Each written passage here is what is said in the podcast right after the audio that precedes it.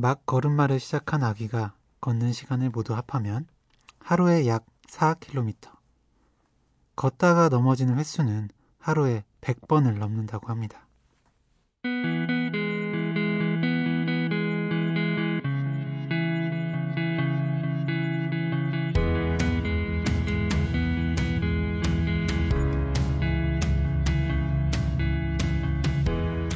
아기들은 넘어졌다고 좌절하지 않습니다. 금세 일어, 벌떡 일어나 다시 발을 떼는데요. 이것이 원래 우리 몸에 새겨져 있는 본능이란 사실을 기억했으면 좋겠습니다.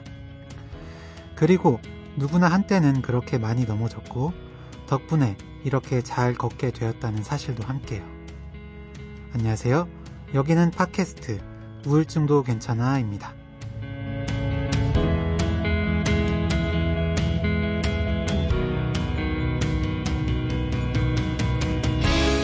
안녕하세요. 오직 우울증만을 다루는 팟캐스트 우울증도 괜찮아. 저는 정신건강의학과 전문의 허규형입니다. 네, 안녕하세요. 저는 정신건강의학과 전문의 윤희우입니다. 예, 윤희우 선생님. 네. 그 최근에 길에서 넘어져 본 적 있으세요? 음, 최근은 아닌데 한 몇 달 되기는 했는데 네. 버스를 타려고 막 그 버스를 놓치면 한 20분 뒤에 또 오거든요. 음. 그래서 그걸 타려고 막 뛰어가다가 음. 보도블록에서 그 내려가는 데서 높이를 못 계산을 해가지고 막 넘어진 적이 있어요. 음. 근데 진짜 아픈데 되게 창피하다는 생각이 그렇죠. 들어가지고 네. 정말 아무렇지도 않은 것처럼 벌떡 일어나서 버스 타고 찍고 자리에 앉은 다음에 막 무릎을 엄청 비비고. 네. 그리고 사실 그 넘어진 당시에는 아픈 줄도 몰라요. 막 도망가야 그쵸. 되니까. 그 순간엔. 네. 그 버스에 탄 사람들은 다 봤을 것 같은데. 확실히 이제 어른은 걷거나 뛰다 넘어지면 안 된다고 생각하니까 더 부끄러운 것 같아요. 음, 어른도 사실 충분히 넘어질 수 있는 법인데. 네, 저도 뭐 스마트폰 보다가 막 걸려 넘어지고 이러는데요. 사는 일에서도 실수나 실패 같은 거에 좀 더 너그러웠으면 좋겠습니다. 그럼 오늘도 게시판에 올라온 글 소개해 드려 볼게요. 네. 눈이 오는 맞이 라는 닉네임으로 올려주셨습니다. 우울증도 괜찮아 라는 직관적인 제목에 끌렸습니다.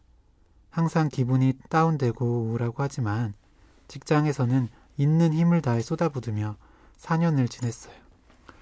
성취하고 더 높이 올라가면 괜찮아질 거라고 생각하고 무조건 달렸는데 집에서는 죽고 싶고 모든 게 다 싫었어요. 병원에 가보니 우울증이네요. 용기 내 병원에 갈 수 있게 해주셔서 감사합니다. 자존감을 키우고 완벽주의, 과도한 책임감을 버리는 연습을 하자고 의사 선생님께서 말씀해 주셨는데 잘할 수 있을지 막막하지만 이렇게 살기 싫으면 바뀌어야 한다고 다짐하고 노력해 볼게요. 어, 네. 네. 저희도 뭐 이렇게 글 남겨주셔서 감사하고요. 음. 사실 정말 쉽지 않을 거예요. 이렇게 자존감 키우고 완벽주의나 책임감 이런 거를 버리는 연습하는 음, 거. 음. 정말 쉽지 않거든요. 최소한 뭐 지금 직장을 다닌 지 4년 아니면 그 전부터도 굉장히 열심히 사셨을 테니까요. 네. 그래도 네. 할수 있어요. 지금은 막막하더라도 하나씩 하나씩 해나갈 수 있을 테니까요. 네. 그걸 네. 믿고 가셨으면 좋겠습니다. 맞아요. 정말 이제 시작이 반이다라는 생각이 드는데 그 반을 하셨다라는 느낌이 들고요. 그 음. 시작을 저희가 함께 할 수 있는 느낌이 들어서 네, 네. 뿌듯하네요. 네. 네, 그럼 오늘의 사례를 만나볼게요. 오늘 사례는 사연 요정 윤희우 선생님께서 읽어주시겠습니다.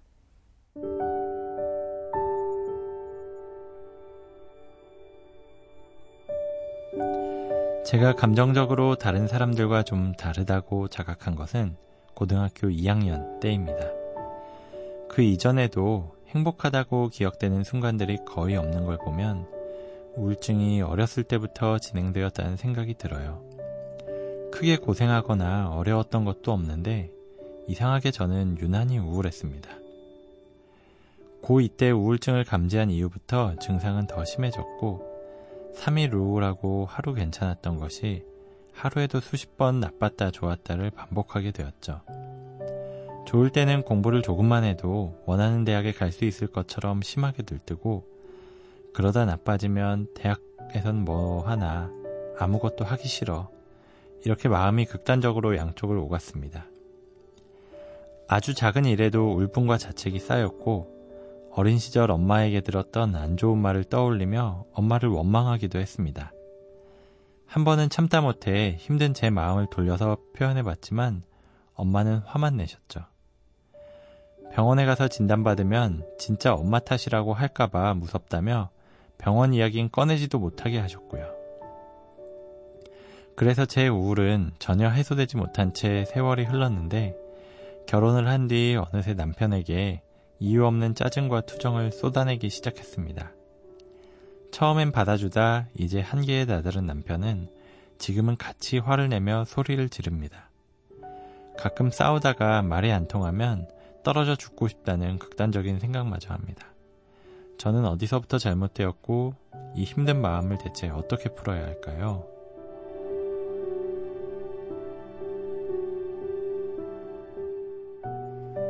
네, 너무 가슴 아픈 사연입니다. 어린 시절부터 우울했고 고2 때 우울증을 자각하셨지만 치료시키를 놓쳤고 결국 그 상태로 어른이 되어버린 분의 이야기였어요. 네, 오늘은 소아 청소년기 우울증에 관해 이야기를 나눠보려고 합니다. 함께 이야기 나눠주실 분 모셨습니다. 소아 청소년 정신과 전문의 손인정 선생님. 어서 오세요. 네, 와. 안녕하세요. 손인정입니다. 네, 안녕하세요. 네, 저하고 윤희호 선생님은 참 잘 아는 사람인데요. 네, 본인 소개 부탁드릴게요. 네, 저는 여기 이렇게 두 쌤들과 어, 함께 정신건강의학과 전문의 과정을 마쳤고요. 네. 그리고 팟캐스트 내부자들 어, 개건 멤버 손인정입니다. 네, 반갑습니다. 반갑습니다. 네, 저희 내부자들 내부자들 자체도 녹음 같이 한 적도 몇번 음, 있었고 음, 또 네. 뇌생마음 클리닉 그것도 같이 녹음을 한 적이 여러 번 있어서 분위기를 음. 잘 아시긴 할 텐데 여기 분위기는 좀 어떤 것 같으세요? 네, 일단 제가 이 상암 MBC에 처음 와봤거든요. 네. 음. 이제 지나다녀 오긴 했지만, 네. 음. 네. 어 근데 너무 멋져가지고 놀랬고 두 번째로 아까 얘기도 잠깐 나눴는데 스튜디오가 너무 쾌적해서 어. 맞아요. 네, 어, 감사합니다. 불러주셔서. 네. 그죠. 네. 자꾸 오고 싶죠. 네. 하여튼 최근 잘 지내셨는지 궁금하네요. 네, 아우 최근에 네. 그러게요. 잘 지냈는데 좀 많이 심심하던 차에 아, 음, 좀 네. 생활에 활력을 불어넣을 수 있는 네. 네, 시간이 생겨가지고 네. 설레는 마음으로 어, 왔습니다. 해줄 수 있냐고 했더니 뭐 바로 너무 기쁜 마음으로. 네. 네. 사실 이제 잘 모르실 수도 있는데 이제 뇌부자들에서는 저희의 이제 대답 보시 희우의 윤희우 선생님이에요. 거의 음. 모든 질문이 나오면 바로바로 바로 대답을 해주시거든요. 맞아, 맞아. 네. 음. 네, 손인 선생님은 저희들의 대답 보시죠. 음. 저희가 궁금한 걸 다 대답을 해줘요. 아유. 맞아, 맞아. 네, 진짜 뇌생맘 클리닉 할 때 아니 이런 걸 이렇게 대답을 해주나? 라는 걸 진짜 많이 배웠거든요. 아, 네. 네. 전 실전에 약하잖아요. 글로 배워서. 네. 네, 이제 실전도 하시길 바라고요. 이제 본격적인 이야기 나눠보겠습니다. 네, 소아 청소년 우울증은 이제 몇십 년 전만 해도 주목받지 못하는 분야였죠. 뭐 애가 우울할 게 뭐가 있나 이렇게 생각하는 분들도 많았는데요. 소아 청소년 우울증이라는 건 어떤 질환인지 먼저 설명을 좀 부탁드리겠습니다. 네, 여기 어, 윤유 선생님 그리고 허경 선생님도 많이 경험했을 거라고 생각이 되는데요. 어, 진료실에서건 또는 이제 사석에서건 어, 이렇게 애들도 우울증에 걸릴 수 있나요? 이런 질문도 음, 네, 많이 받게 되고요. 또 아, 우울증이라면 우울증인지 어떻게 애들한테는 알 수 있나? 맞아요. 라는 질문을 또 종종 받게 되잖아요. 음. 음, 사실 정신의학자들 사이에서도 이 소아 우울증에 대해서 굉장히 의견이 분분했었다라고 하는데요. 음, 불과 반세기 전만 해도 어, 이렇게 소아청소년기 우울증의 존재에 대해서 있다 없다 이렇게 논란이 있다가 우울증이 소아청소년기의 정신질환의 많은 부분을 차지한다는 게 밝혀져서 네. 네. 그래서 전 세계의 정신과 의사들이 사용하고 있는 저희도 포함해서요. 음. 네. 진단 편람이라고 하는 DSM-3에서부터는 소화기 우울증이 진단에 처음 포함되었었다라고 해요. 저도 나오기 전에 음. 다시 한번 찾아봤거든요. 네. 이 책을. 음. 네. 그랬다고 하더라고요. 예. 그리고 어, 이렇게 소아청소년 우울증은 그 진단 기준은 성인에서랑 동일하지만 어, 아이들은 하루하루 자라나가기 때문에 발달 단계에 따른 특징적인 증상이 있을 수 있다라는 점을 항상 임상으로서도 생각을 해야 되잖아요. 맞습니다. 네, 그래서 이제 소아에게서 우울증일 때 더 특징적으로 나타날 수 있는 증상이 있는데요. 예를 들면 음, 굉장히 슬퍼 보이고 침울해 보이는 표정이 더 잘 드러나고 음. 또 초조해 보이는 모습도 있을 수 있고 이렇게 애착 대상 어머니일 때도 있고요. 예, 떨어지는 것에 대한 분리불안 음. 그리고 공포나 불안감이 많이 나타난다라는 점을 좀 들 수 있겠고요. 어, 이렇게 아이들 나이가 많아져서 청소년기에 가까울수록 뭘 해도 즐겁지 않은 무쾌감증 그리고 뭐 절망감 아까 말씀드린 초조와 대비되는 정신운동 지연 증상 이런 것들이 더 두드러지는 게 음. 특징이다라고 말씀드릴 수 음. 있겠네요. 네. 음.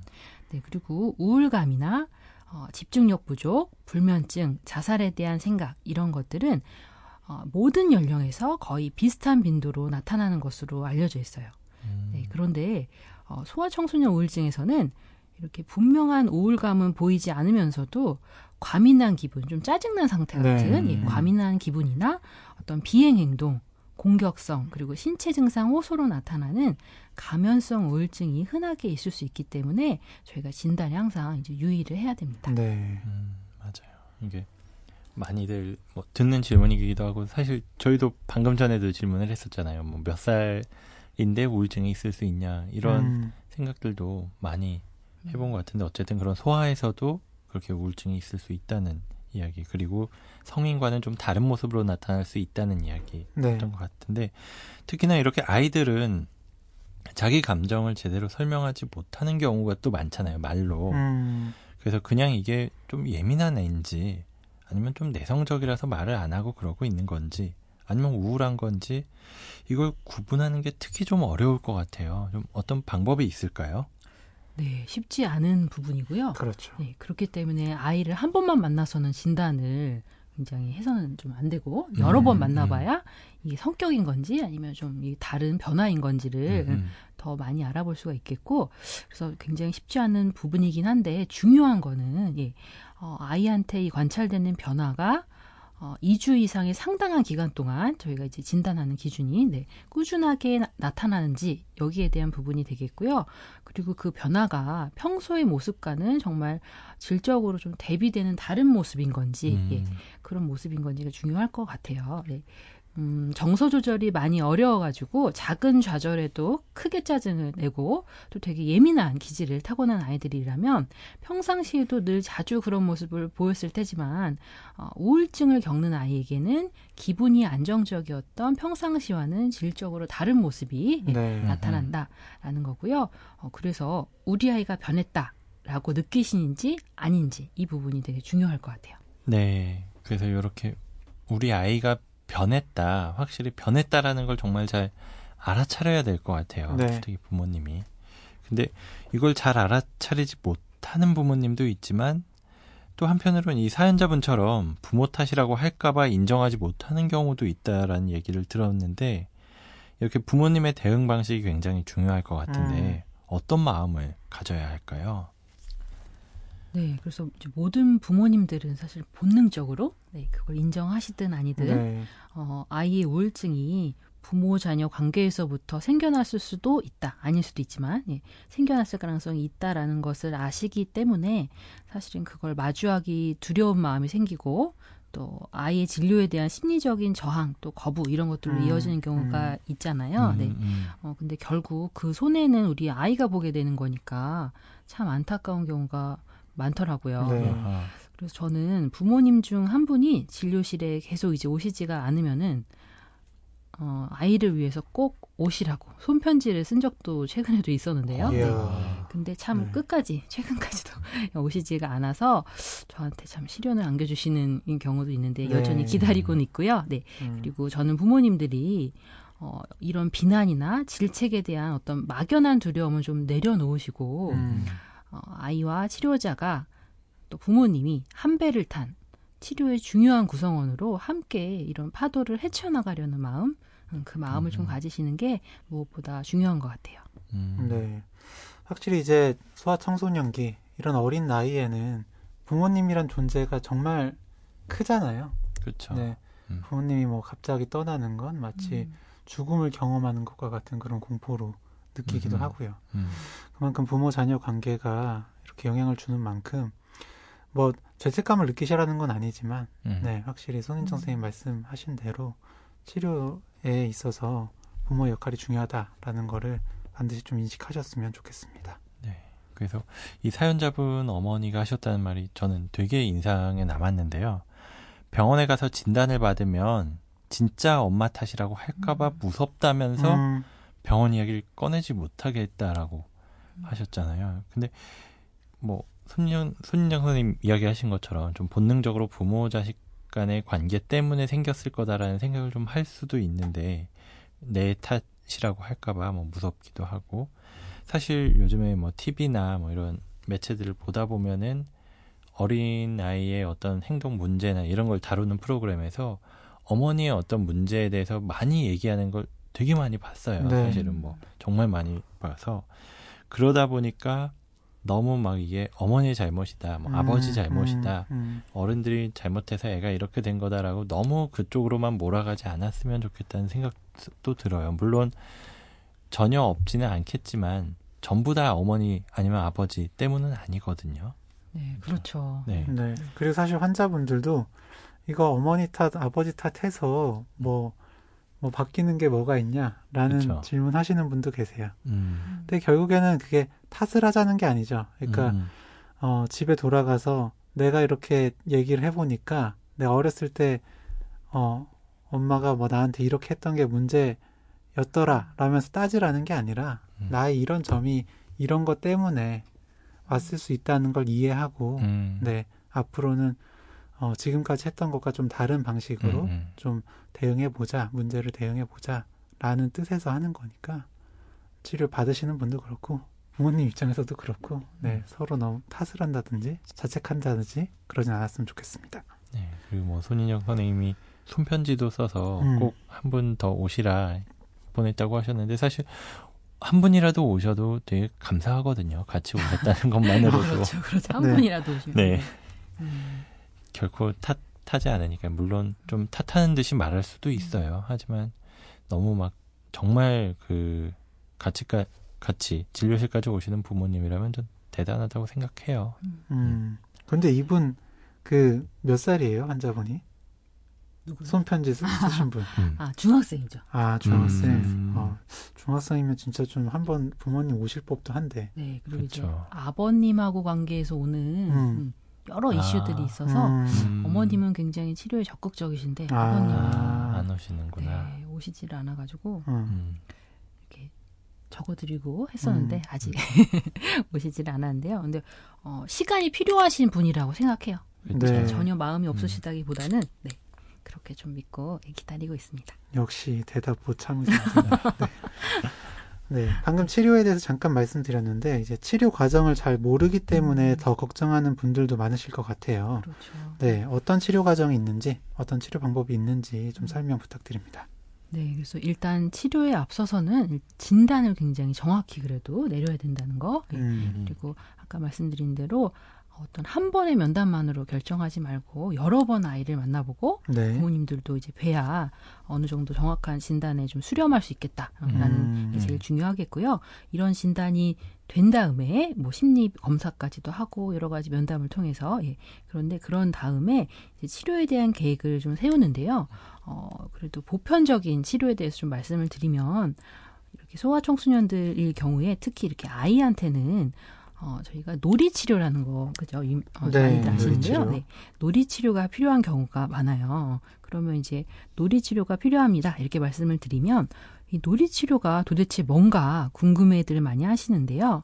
어, 단순히 어떤 즐거움을 주는 재밌는 레크레이션 시간이 아니고요. 음. 네. 어, 성인에서의 심리 치료가 아이에서는 놀이 치료다. 이렇게 이해하시면 좀 더 와닿으실 것 같아요. 음, 네. 네. 음, 아이들은 어, 어른들보다 어, 자기의 마음 상태를 인지하고 또 언어로 표현하는데 아무래도 어려움이 있잖아요. 네. 그리고 치료자의 어떤 언어적인 개입, 음? 그죠? 말로 음. 하는 언어적인 개입만으로는 굉장히 치료가 되기 또 어렵기 때문에 어, 필요하고요. 그리고 이 놀이라는 상황 속에서 아이들은 안정감을 좀 더 느끼면서 어, 아이들만의 어떤 방어 기제도 좀 더 내려놓고 네. 그리고 음. 어떤 소망이나 환상을 표현하기도 하고 음. 그리고 평소에는 그냥 얼굴 맞대고는 잘 얘기할 수 없었던 부정적인 감정도 이 놀이 상황에서는 더 잘 표현하기도 하거든요. 네. 네. 그리고 꼭 필요한 경우에 어, 소아라고 할지라도 이렇게 약물 치료를 해야 되는 음. 경우도 있고요. 음. 그리고 또 앞서 말씀드린 것처럼 어떤 가족 개입, 또 가족 치료적인 접근도 반드시 이렇게 어린아이들일수록 같이 이루어져야 합니다. 네. 또 유치원이나 학교, 나아가서 어떤 그 아이가 살고 있는 지역사회처럼 아이를 둘러싼 환경의 근본적인 변화가 필요한 경우도 많죠. 네. 아까 앞에서도 워낙 이 연령에 따라서 발달 과정에 따라서 굉장히 다양한 치료가 있을 수 있다라고 얘기를 했는데 정말 다양한 것 같아요. 뭐 고등학생이나 한 이 정도만 되면은 아니면 중학생 정도만 돼도 사실 말을 굉장히 잘하잖아요. 말로 표현을 잘하는데 한편으론 그래도 아직 성인에 비해서는 언어적으로 표현하는 게 좀 부족한 부분이 있을 수 있고 음. 그보다도 어린 아이들 같은 경우에 뭐 초등학생이나 아니면 그 이전 같은 경우엔 음. 정말 말로 표현하는 게 어려운 그렇죠. 게 많으니까 음, 네, 이런 놀이치료 같은 것들도 정말 중요하다고 볼 수 있을 것 같고요. 보통 놀이 치료는 한 몇 살 정도까지 권유하는 편이에요? 음, 딱 아주 기준이 있지는 네. 않은데 어, 근데 이제 좀 경험상 또 다른 소아정신과 전문의들도 음, 일단 중학생은 좀 무리가 있고요. 아니, 중학생은 음. 놀이가 좀 시시하게 느껴질 수도 있고, 음. 네. 놀이 어떤 도구도 좀 제한적 있고, 그래서 음. 저희가 초등학교 정도까지는 그래도 무난하게 네, 음. 놀이 치료가 좀 가능한 걸로 네, 어, 그렇게 좀 생각을 하고 있어요. 네. 확실히 이제 치료 과정에 대해서 말씀을 드렸는데, 어, 저는 뭐 치료는 뭐 치료 과정? 치료 과정에서 중요한 건 첫 단추라고 생각하거든요. 음. 근데 진짜 소아청소년 같은 경우에는 진짜 간별 진단이 힘든 것 같아요. 음. 맞아요. 네. 표현할 수 있는 청소년기 나이가 되더라도 이게 사춘기인지 음, 음. 그렇죠. 아니면 이게 뭐 음, 적대적 반항 장애인지 아니면 뭐 우울증 때문에 이런 게 나, 타나는 건지 아니면 품행 장애인지 굉장히 예 간별할 것도 많잖아요. 그러니까 진짜 쉽지 않은 것 같습니다. 네, 네. 어렵죠. 음. 그렇죠. 그 우울이라는 단어를 가장 먼저 알게 되는 것도 사실은 어떤 연령이 있을 거 아니에요. 정말 음. 어린애들은 그 단어 자체를 모를 것 같고 알더라도 좀 다르게 음. 인식을 하고 그럴 수도 있을 것 같고요. 네, 좋습니다. 어, 사연으로 조금 돌아가 보면 사연 보내주신 분께서는 고등학교 2학년 때 처음으로 내가 우울증이다 라면서 좀 자각을 했다고 하셨어요.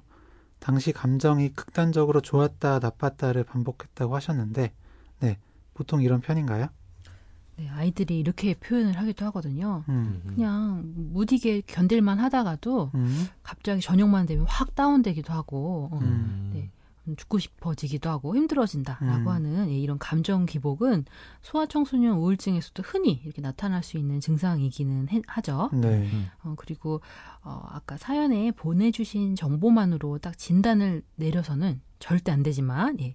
어, 그래도 이렇게 말씀 주신 것들 중에서 어린 시절에 행복하다고 기억되는 순간이 거의 없었다라는 부분에서 예, 저는 들으면서 어, 이렇게 아동기에 어떤 만성 우울증을 겪으셨거나 네. 또는 또 기분 부전증 이라고 불리는 지속 우울 장애를 겪었을 가능성은 음. 있으시지 않을까 이런 생각이 좀 들었고요. 또 청소년기 때 경험하셨다고 하는 사흘 우울하고 또 하루 기분이 들뜨고 어, 하는 이런 증상은 기분 순환 장애라고 하는 예, 저희가 이제 양극성 관련 장애의 모습도 어느 정도 있으시진 않나 맞아요. 예, 네, 네, 싶다는 생각이 들기도 했었어요. 예. 그리고 어, 고등학교 2학년 때부터 있었다고 하셨던 그 하루에도 수차례 바뀌는 감정 기복 그리고 심한 과민함 그리고 울분이라고 아까 표현하셨던데 예, 그런 분노감에 대해서는 또 파탄적 기분 조절 장애라고 하는 예, 그런 질환에서 좀 나타나는 일부의 어떤 모습들은 또 아니었을까? 예, 이런 생각도 들었고요. 음, 네. 네. 사실 그 당시 뭐 고등학생 때나 이때는 좀 많이 시간이 지난 것 같아요. 지금 결혼하고 뭐 남편과 같이 생활하고 음. 있다라고 이야기하셨으니까 음. 몇 년이 지난 뒤일 것 같은데 그러다 보니까 더더욱 과거의 일이니까 더 정확하지 않을 수도 있지만 또 한편으로는 굉장히 자신의 감정에 대해서 잘 기억을 하시고 계신 걸 수도 있겠다는 생각이 들고 음. 그래서 이렇게 그냥 우울하기만 한 게 아니라 좀 감정 기복이 보이기도 하는 거 아니면 요즘에도 남편에게도 뭔가 화를 많이 내고 뭐 이렇다는 점은 어쩌면 단순한 어떤 우울보다도 어떤 감정 기복이 동반이 된 이런 건 아닐까 하는 생각도 네. 저도 좀 들긴 하네요. 음. 음. 그리고 이렇게 감정의 기복이 굉장히 또 두드러지는 경우가 많은 것 같아요. 특히 소아 청소년 우울증에서는 이게 단순한 기복을 넘어서 정말 극단적으로 오가는 경우에는 자해 쪽으로 연결이 되기도 하는 것 같아요. 네. 이 얘기도 많이 듣는데 이 자해를 하는 아이들의 내면에는 또 어떤 감정들이 있는 걸까요? 네, 아이들이 자해를 하는 행동의 어떤 내면 심리는 사실 아이들마다 또 너무 다르고 음, 예, 네. 그리고 아주 복잡해서 단순하게 뭐다 이렇게 좀 말씀드리기 어렵기는 음, 하지만 음. 네. 어, 감정 조절의 어떤 미성숙함 이라는 음. 부분이 대부분의 경우에서 공통적인 원인이다라고 좀 말씀드릴 네. 수 있겠고요. 음. 네. 음. 어, 어떤 경우는 일부이긴 해도 정말 실제로 강한 어떤 죽겠다라는 자살 의도를 가지고 자해를 하기도 하지만 많은 경우에는 자살 의도와는 좀 무관하게 이런 자해 행동을 하게 돼요. 네. 네. 어, 이런 행동을 하는 내면 심리로는 어떤 신체적인 고통이라는 네, 또 다른 고통으로 슬픔이나 외로움 같은 정서적인 고통을 대체해서 음. 잊어보려는 심리. 예, 이런 심리가 가장 흔하다 이렇게 말씀드릴 음. 수 있겠고요. 음, 음. 네, 그리고 어떤 경우에는 이야기를 어, 아이들 이야기를 들어보면 어, 어떤 죄책감, 자책감 또는 어떤 낮은 자존감 이런 이유들 때문에 나는 이렇게 아파야 된다, 음. 아파도 싸다, 뭐 이런 음. 예, 자기 처벌적인 의미로 자해를 하기도 하고요. 네. 네 그리고 어, 또 이제 다른 사람의 관심을 끌거나 또는 내가 이만큼 힘들다라고 보여주기 위한 어떤 쇼잉의 목적으로서 음. 그렇죠. 또는 네, 공감이나 위로를 받고 싶은 심리가 작용하기도 해요.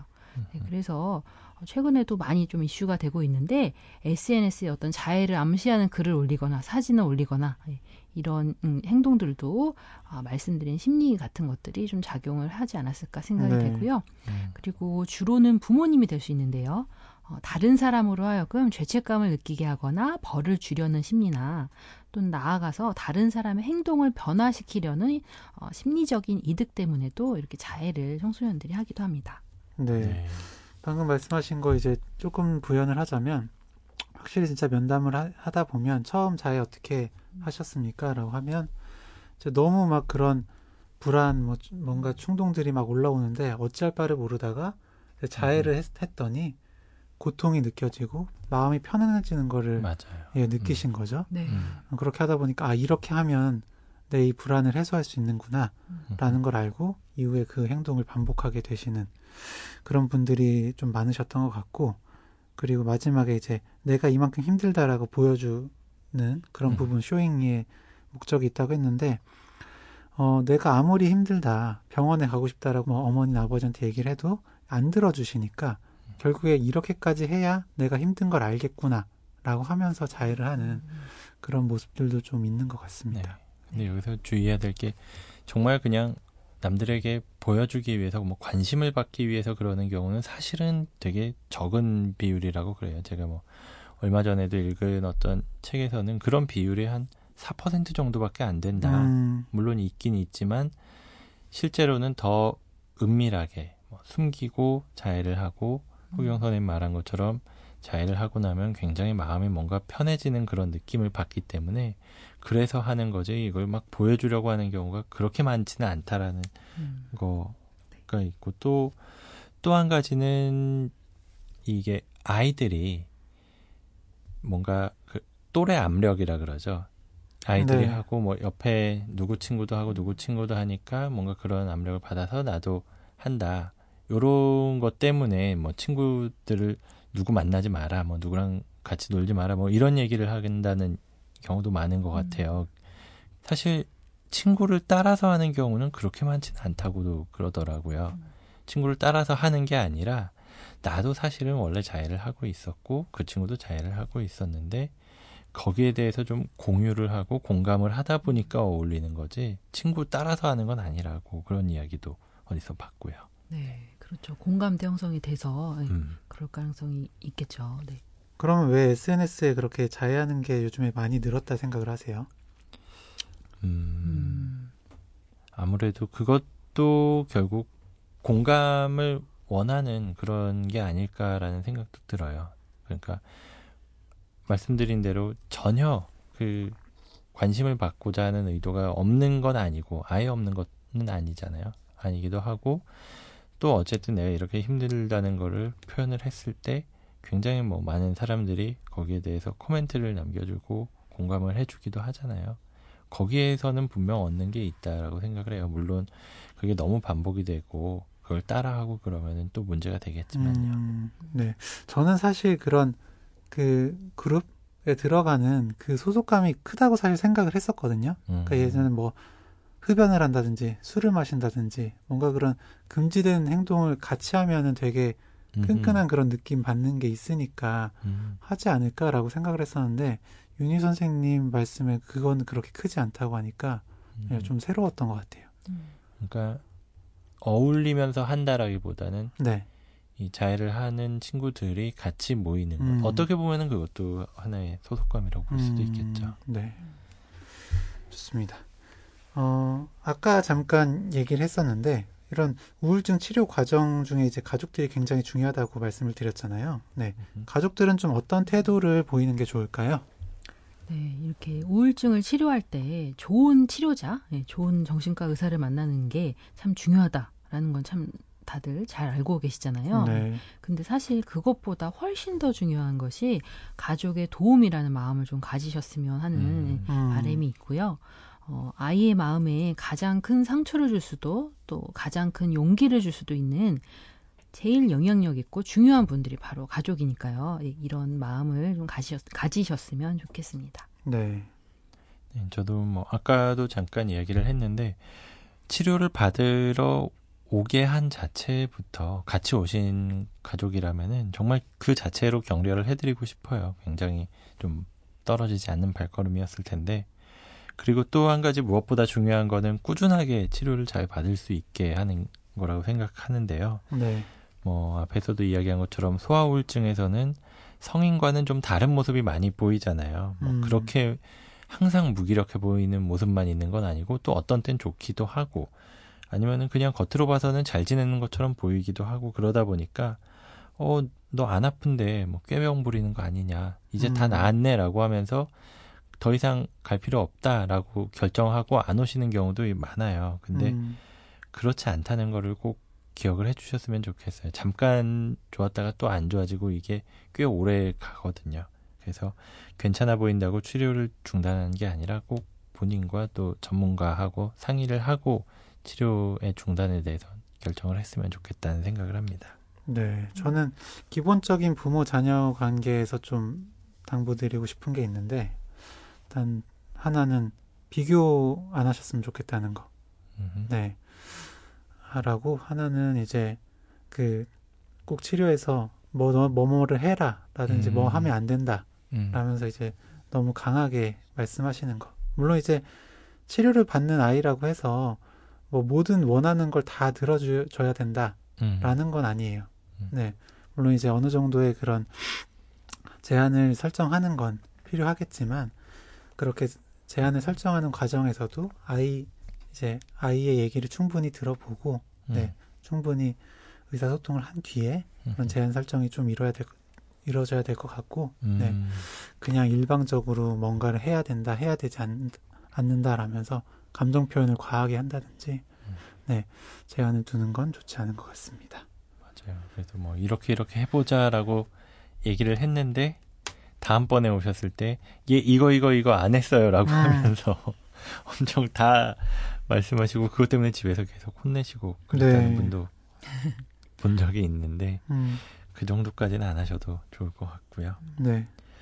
그리고 이 사연 보내주신 분은 안타깝게도 그 어릴 때 우울을 완전히 해소하지 못한 채 어른이 됐고, 또 이제 더 견디지 못해서 남편한테 짜증, 투정, 아니면 화를 쏟아내고 있, 있고 급기야 극단적인 생각까지도 하신다는데 이분 같은 경우에는 이 문제를 어떻게 풀어야 음. 될까요? 네. 음, 참 쉽지는 않으실 수 있겠는데요. 어, 근데 음. 어디서부터 잘못되었고 또 이 힘든 마음을 어떻게 풀어야 할까? 이렇게 사연의 마지막 문장에 어, 말씀을 하셨는데 이런 질문을 스스로에게 던지시고 그리고 거기서 멈추신 게 아니라 한 걸음 더 나아가서 그 마음을 저희에게 전달해 주신 거잖아요. 네. 네, 이 부분이 정말 어렵고 또 대단한 시작을 음, 해내신 거라고 음, 생각하고요. 음. 그리고 불안정하고 충동적이기도 한 마음 상태가 본인을 힘들게 할 뿐만 아니라 어, 이렇게 남편분, 가장 소중한 가족들에게까지도 고통을 주는 상황이라는 걸 인지하고 계시다는 거, 그게 참 건강한 부분이다. 예, 이렇게 음. 생각을 했어요.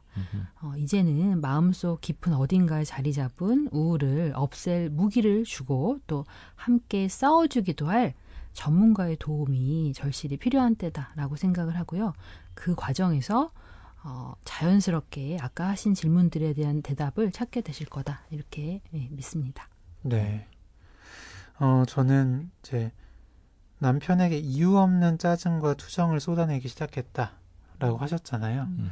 이유가 없다라고 하셨는데 분명히 찾아보면 뭔가 이유가 있을 것 같거든요. 네.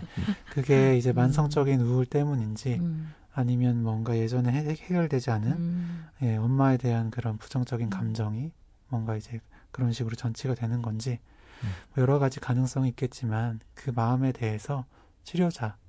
하고 한번 좀 어, 탐색을 해보면 어떨까. 예, 이해하게 되면 남편에게 그 이유 없는 짜증과 화를 내는 것도 줄어들지 않을까라는 생각이 듭니다. 그렇죠. 이유는 분명히 뭐라도 있을 거라고 생각을 하고요. 그게 단순히 뭐 남편의 어떤 잘못이 아니라 네. 본인이 가지고 있는 그런 감정적인 부분이 해결이 되지 않은 것들 때문일 거라고 생각이 들고 그리고 이분 같은 경우에 워낙 오래됐잖아요. 네. 적어도 고등학교 2학년 아니면 그 이전부터라고 생각이 되면서 늦었다라고 생각하실 수가 있을 것 같아요. 난 이미 이렇게 왔는데 어떻게 뭐 어디서부터 해야 될지 모르겠다라는 말 자체가 굉장히 좀 절망적으로 느껴지실 수도 있는데 오늘 이 녹음하러 오는 길에 라디오를 들은 말인데 늦었다고 생각할 때가 가장 빠른 때다라는 말을 들었어요. 뭐 어떤 개그맨 분이 재밌게 이야기를 한 거기는 하지만 그 말이 굉장히 중요한 말이라고 생각을 해요. 박명수 씨가 얘기한 건 네. 늦었다고 생각할 때가 가장 늦은 때이다네요. 아무튼 그 말을 가지고 그 MC 분이 그렇게 네. 얘기하시더라고요. 늦었다고 생각할 때가 사실은 제일 빠른 때라고. 음, 네. 왜냐면은 이미 지나가 버린 과거잖아요. 음. 그 과거는 내가 어떻게 돌릴 수가 없고 이미 다 결정이 돼 있는 거예요. 근데 지금부터는 현재는 내가 바꿀 수 있으니까 음. 그 시점이 가장 중요한 때라고 생각을 하는 것 같아요. 그래서 지금 이렇게 좀 변화해야겠다라는 마음을 먹고 그래가지고 어떤 치료에 접근을 하기 시작하신 이 상황이 결코 늦지 않았다라고 생각을 해요. 그리고 지금부터 풀어내기 시작하면은 정말 많은 변화가 일어날 수 있을 거라고 확신합니다. 뭐 아직 정확하게 뭐 몇 살인지 이야기를 해주시진 않았지만 아마 신혼 초인 것 같은데 그러면은 아직 살 날이 지금까지 산 나이보다도 더 길거든요. 보통은. 그러니까 꼭 지금부터라도 변화를 가져가실 수 있으면 좋겠습니다. 네, 좋습니다. 네, 오늘 저희가 나눈 이야기가 사연자분께 작은 도움이 되었으면 좋겠습니다. 오늘도 하루를 살았습니다. 간신히 버티고 집으로 돌아갑니다. 아무도 모르죠. 웃고 있는 내 얼굴 뒤에 이렇게 깊고 어두운 우울이 숨어 있는지. 세상 끝에 혼자 버려진 기분이 들 때, 아무도 내 마음을 모르고 나조차 나를 몰라 막막해질 때, 귀를 기울여 봅니다. 마음이 아픈 사람들에게 나직하게 건네는 이야기. 오직 우울증만을 다루는 MBC 팟캐스트. 우울증도 괜찮아.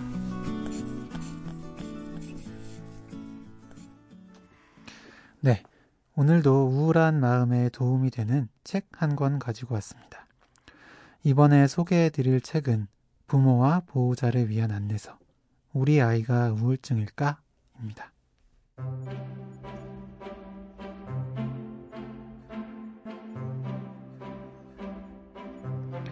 저자는 소아 우울증 치료를 전문으로 하는 임상, 임상 심리학자로 일하고 있습니다.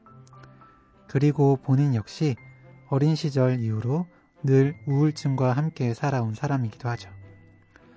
그럼에도 저자는 대학교 2학년 때 자살을 시도할 때까지 부모님은 물론 스스로도 우울장애가 있다는 사실을 깨닫지 못했다고 합니다.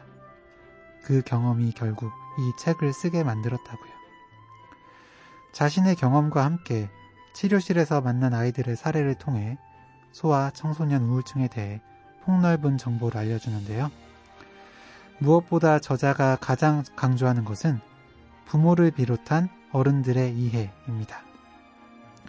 다른 병도 마찬가지지만 특히 소아 청소년 우울증에는 보호자의 도움이 절실하기 때문이죠. 그리고 이 책의 마지막에는 기분장애를 가진 유명 인사들의 이름이 빼곡히 적혀 있습니다. 아이가 지금 비록 아프다 해도 잘 치료받고 관리하면 누구보다 멋진 인생을 살 수 있다는 희망을 전해주고 싶었던 거죠. 이해하고 돌봐주며 희망을 잃지 말 것. 우울증을 앓는 아이들과 그들의 부모를 위한 책. 미국의 심리학자 데보라 세라니가 쓴 우리 아이가 우울증일까? 입니다.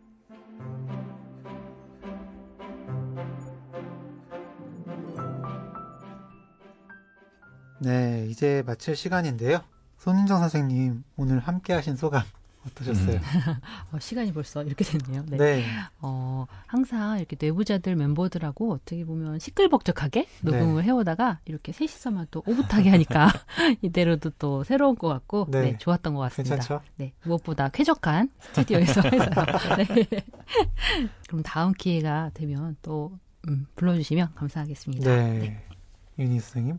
네, 저도 규영이랑 둘이 할 때보다도 더 재미있게 해서동하고 그것보다도 정말 네 훨씬 그동안 많이 잊어버렸었던 것들도 많이 들어서 아. 저 역시나 공부가 되는 그런 기분을 느꼈어요. 그러니까요. 네 그렇습니다. 네 약간 진짜 대답하는 모습을 보면서 진짜 어, 강의 듣는 느낌 들었던 음. 것 같아요. 네. 함께해서 예, 정말 좋았고 뭐 개거 멤버가 아니라 사실 뭐 멤버라고 해도 그렇죠. 네 음, 전혀 문제가 없죠. 다음에 정말 기회 되면 또 같이 하고 싶습니다. 네, 저희 이메일 talktodepression at gmail.com talk 숫자 2 depression at gmail.com으로 여러분의 이야기를 받고 있습니다. 네, 많은 사연, 이야기 보내주시기 부탁드리고요. 게시판 댓글로도 많은 참여 부탁드립니다. 오늘 감사했습니다. 네, 저희는 다음 시간에 또 다른 우울증 이야기로 찾아뵙겠습니다. 감사합니다. 감사합니다. 감사합니다.